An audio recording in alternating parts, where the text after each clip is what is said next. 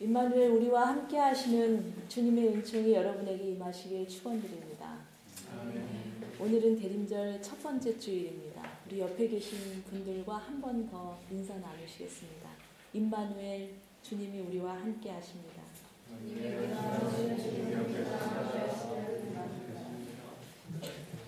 할렐루야. 어제 내려오는 길에 본에 들려서 서인원 목사님을 뵙고 왔습니다. 그 병원식으로 나오는 주패를 처음으로 드셨다면서 기운이 나셨는지 저랑 이렇게 자근자근 대화를 나누실 정도로 잘 회복하고 계셨습니다. 그동안 여러분들 적지 않은 염려로 많이 기도하셨죠? 네, 서인원 목사님도 잘 알고 계시고 참 감사한 마음과 안부를 전해달라고 하셨습니다.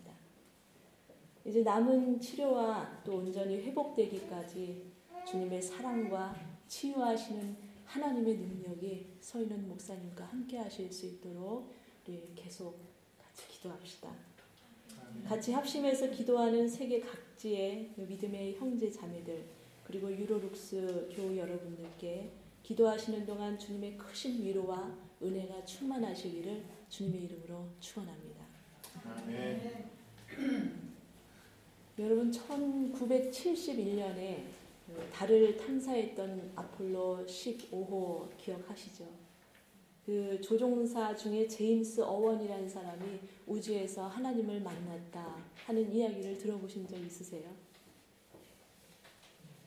그 사람이 이렇게 기록을 했습니다. 지구는 캄캄한 공간에 매달려 있는 크리스마스 트리 장식을 연상시켰다. 우리가 점점 더 멀어짐에 따라 지구의 크기도 줄어들었는데 마침내 그것은 공깃돌 크기로 작아졌다. 그건 여러분이 상상할 수 있는 가장 아름다운 공깃돌이다. 아름답고 따뜻하고 생기 있는 그 물체는 너무나 연약하고 예민해 보여서 손가락으로 만지면 부서질 것 그것을 보면 하나님의 창조와 하나님의 사랑을 감사하지 않을 수 없다. 얼마나 아름다웠을까요? 얼마나 아름다웠으면 손가락만 갖다 대어도 부서져 버릴 것 같다는 말을 했을까요? 사랑하는 교우 여러분. 그런데 우리에게도 이토록 아름다운 것이 있습니다. 사랑으로 형성된 것인데 이 세상 어느 누구와도 견줄 수 없는 사랑 바로 크신 하나님의 사랑으로 인해 형성된 것입니다. 그 사랑을 먼저 믿은 사람들이 그 사랑을 먼저 만나고 먼저 경험한 사람들이 그 사랑을 통한 감격과 기쁨을 감추지 못하고 전하면서 그렇게 전해지면서 우리가 오늘날 얻게 된 것입니다. 바로 복음입니다. 우주에서 지구를 바라본다는 것은 누구나 할 수 있는 경험이 아닙니다. 오늘날 과학과 지식의 놀라운 성장에도 불구하고 우주는 우리에게 모르는 것이 더 많은 미지의 세계입니다. 지금으로부터 약 40여 년 전에 이 우주라는 거대한 미지의 공간에서 점점 작아지는 지구를 보면서 아름다움의 극치를 느꼈다는 것은 생명을 창조하신 하나님의 거룩한 신비를 경험했다고도 할 수 있습니다. 마치 하나님과 자신과의 뗄래야 뗄 수 없는 관계성을 확신하는 것처럼 말입니다. 열이지만 분명하게 뛰고 있는 그 생명력이 따뜻한 사랑과 온기로 지켜지고 보호받고 있다는 그것을 목도하는 그 순간입니다. 여러분 상상이 가십니까? 과연 우주 한가운데서 우리는 어떤 음성을 들을 수 있을까요? 저는 이런 음성이 들릴 것 같습니다. 내 사랑하는 아이야. 내가 너를 사랑한다.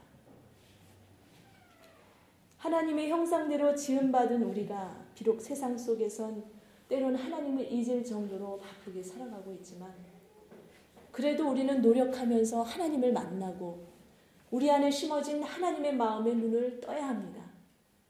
그제서야 비로소 우리는 지극히 사랑받고 있는 하나님의 자녀로구나 하고 한 그런 자녀임을 깨닫게 되는 것입니다. 이 복음의 말씀이 우리 안에 있습니다. 아주 오래전부터 또 지금으로부터 영원히 이 복음은 살아서 거룩하고 영원한 사랑의 역사를 만들어 갈 것입니다.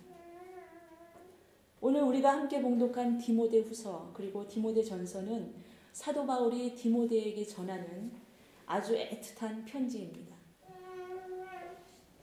아버지가 믿고 사랑하는 아들에게 그 아버지의 인생 전부를 다 얘기하는 것처럼 바울은 주님의 교회를 위해 함께 동력하며 헌신하는 디모데를 진심으로 아끼고 사랑해서 마음을 다해서 편지를 썼습니다. 바울은 디모데가 하나님으로부터 받은 은사를 잊지 않고 그의 인생에 꺼지지 않는 불꽃처럼 그 은사를 통해서 하나님의 선한 일들을 언제나 잘 감당하기를 바랬습니다. 그러나 아무리 하나님을 잘 믿는다 해도 우리가 삶에서 마주치는 모든 일들에 의연할 수는 없습니다. 새롭고 잘 알지 못하는 일들을 만나면 금세 주저하고 뒷걸음질 치려는 자신을 만날 때도 있고 일단은 용기를 내야 도전을 해보지만 알 수 없는 결과 때문에 두렵고 떨리는 마음을 감출 수 없을 때도 있습니다. 자신 있게 믿음의 결단을 하고 돌아서서는 막연해하고 힘들어하는 모습이 우리의 연약한 모습입니다. 오늘 본문의 말씀은 우리가 스스로 나약한 모습을 만날 때 하나님이 우리에게 주신 것이 무엇인지를 다시금 되새기도록 합니다. 하나님이 우리에게 주신 것은 알 수 없는 것에 대한 두려움이 아니라는 것입니다. 우리가 감당해야 될 인생, 그 책임의 무게를 피하려 하거나 하나님의 말씀으로 당당하게 살아가지 못하는 비겁함이 아니라는 것입니다. 그럼 하나님이 우리에게 주신 것은 무엇입니까? 디모데후서 1장 7절 말씀을 함께 한 목소리로 공독하시겠습니다. 디모데후서 1장 7절 하나님이 우리에게 주신 것은 두려워하는 마음이 아니요 오직 능력과 사랑과 절제하는 마음이니 아멘. 하나님이 우리에게 주신 것은 능력과 사랑과 절제하는 마음입니다. 믿으십니까? 언제나 불안한 세상에서의 삶을 두고 누군가 이렇게 말했습니다. 우리들은 보통 근심의 밥을 먹고 염려의 물을 마시면서 불안으로 전전긍긍하며 소중한 인생을 허비하고 있습니다. 그러나 여러분, 우리에게는 십자가의 능력이 있습니다. 나는 길이요, 진리요, 생명이라 말씀하신 그리스도 예수님을 통해서 우리는 하나님과의 온전한 관계를 회복할 수 있게 되었습니다. 영적인 사람의 일곱 가지 습관을 저술한 에이든 토저라는 목사님은 이런 글을 남겼습니다. 예수님은 하나님께로 이끄는 많은 길 중에 하나가 아닙니다. 여러 길 중에 가장 좋은 길도 아닙니다. 예수님은 유일한 길입니다. 라고 말합니다. 우리가 의지할 곳은 무엇입니까? 주님의 능력입니다. 주님의 능력을 신뢰하고 의지하는 것을 우리 하나님은 한결같이 지금도 우리에게 바라고 계십니다. 사랑하는 유로룩스 교우 여러분, 세상이 우리에게 주는 불안과 두려움을 떨쳐 이겨냅시다. 그리고 하나님께서 우리에게 허락하신 능력과 사랑과 절제하는 마음을 붙드시길 주님의 이름으로 축원드립니다. 주님의 능력과 주님의 사랑과 그리고 주님이 주신 절제하는 마음. 이 모든 것들로 우리는 복음을 지키고 또 복음에 충실한 삶을 살아내야 합니다. 이 복음은 저와 여러분이 그동안 듣고 읽고 혹은 맛보고 먹으면서 깨달은 하나님의 말씀, 참된 진리의 말씀입니다. 오늘 말씀의 제목이기도 한 어, 디모데후서 1장 13절에서 14절 말씀을 제가 봉독해 드리겠습니다. 너는 그리스도 예수 안에 있는 믿음과 사랑으로서 내게 들은 바 바른 말을 본받아 지키고 우리 안에 거하시는 성령으로 말미암아 내게 부탁한 아름다운 것을 지켜라.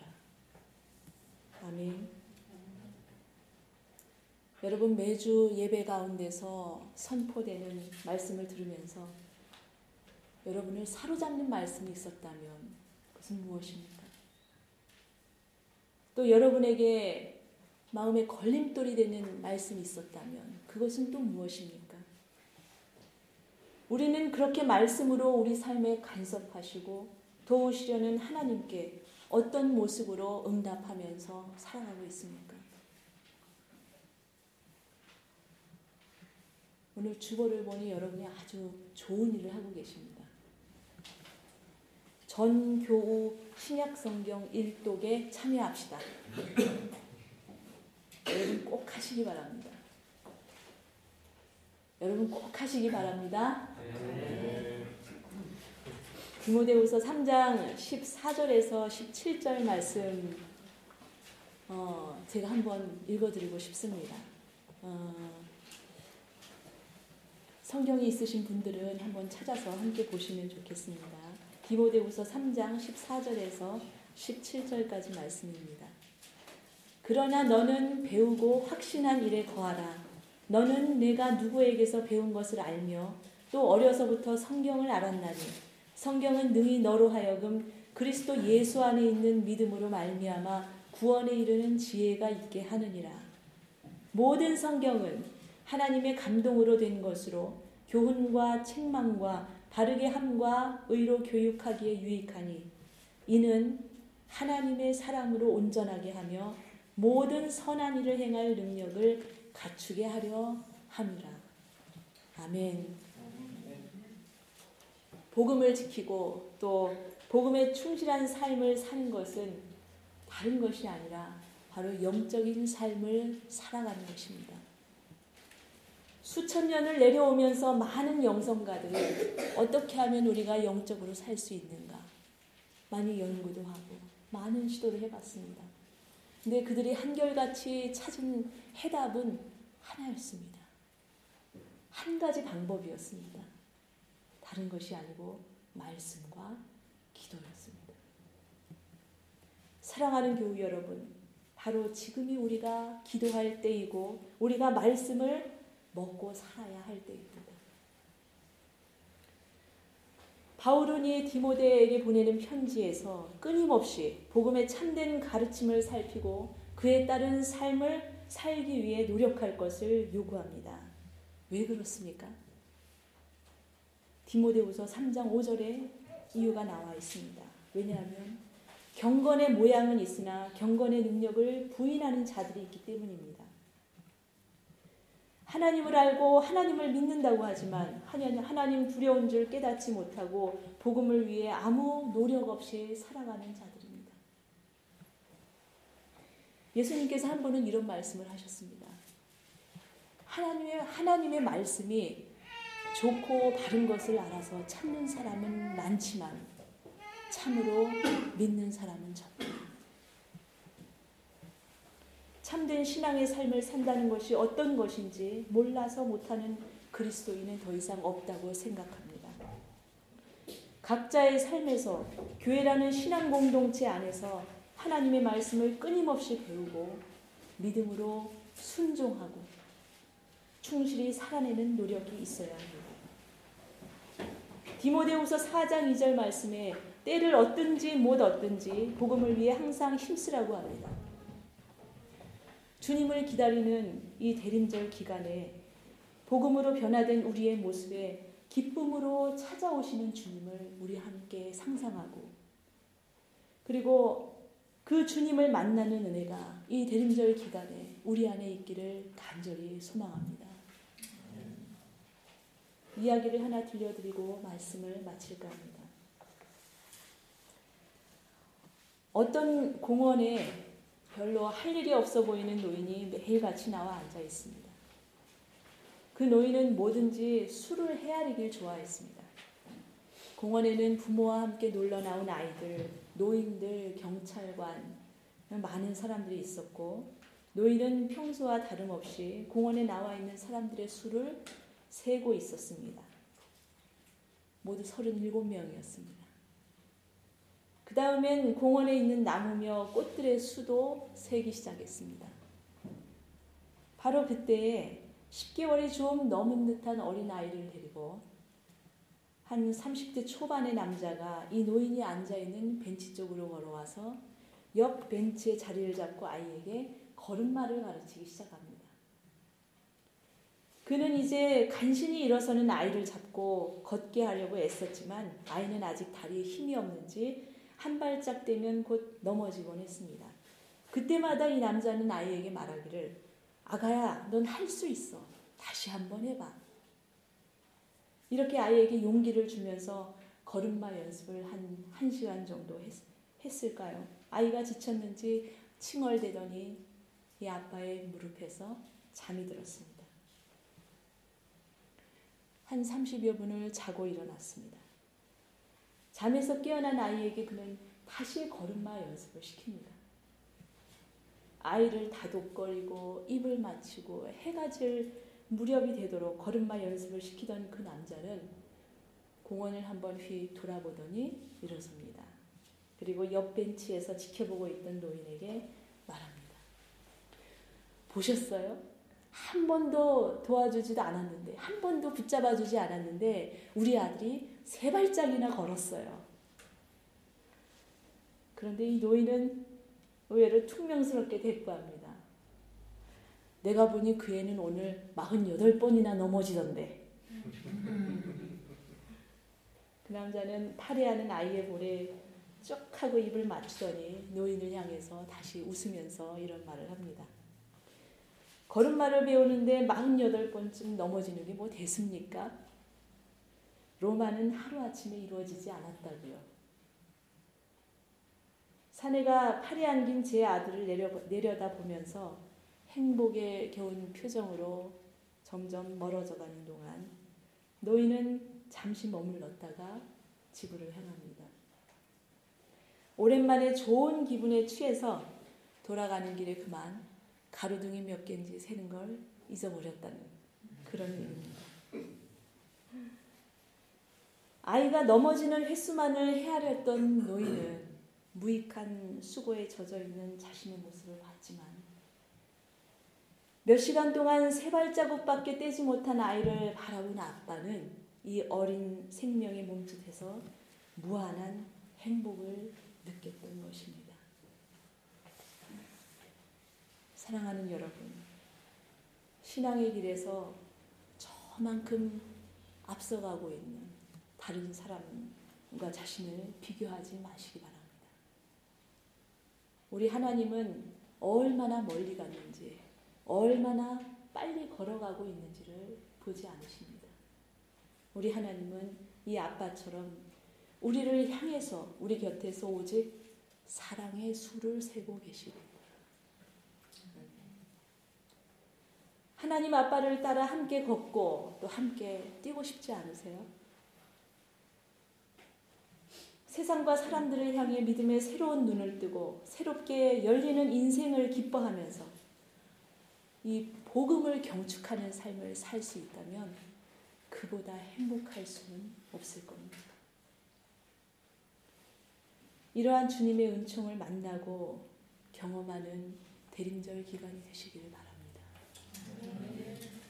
복음을 지키고 복음에 충실한 삶을 살면서 복음을 경축하는 삶, 그 삶이 이 드림절 기간에 우리 안에 이루어지기를 다시 한번 주님의 이름으로 간절히 축원합니다. 기도하시겠습니다.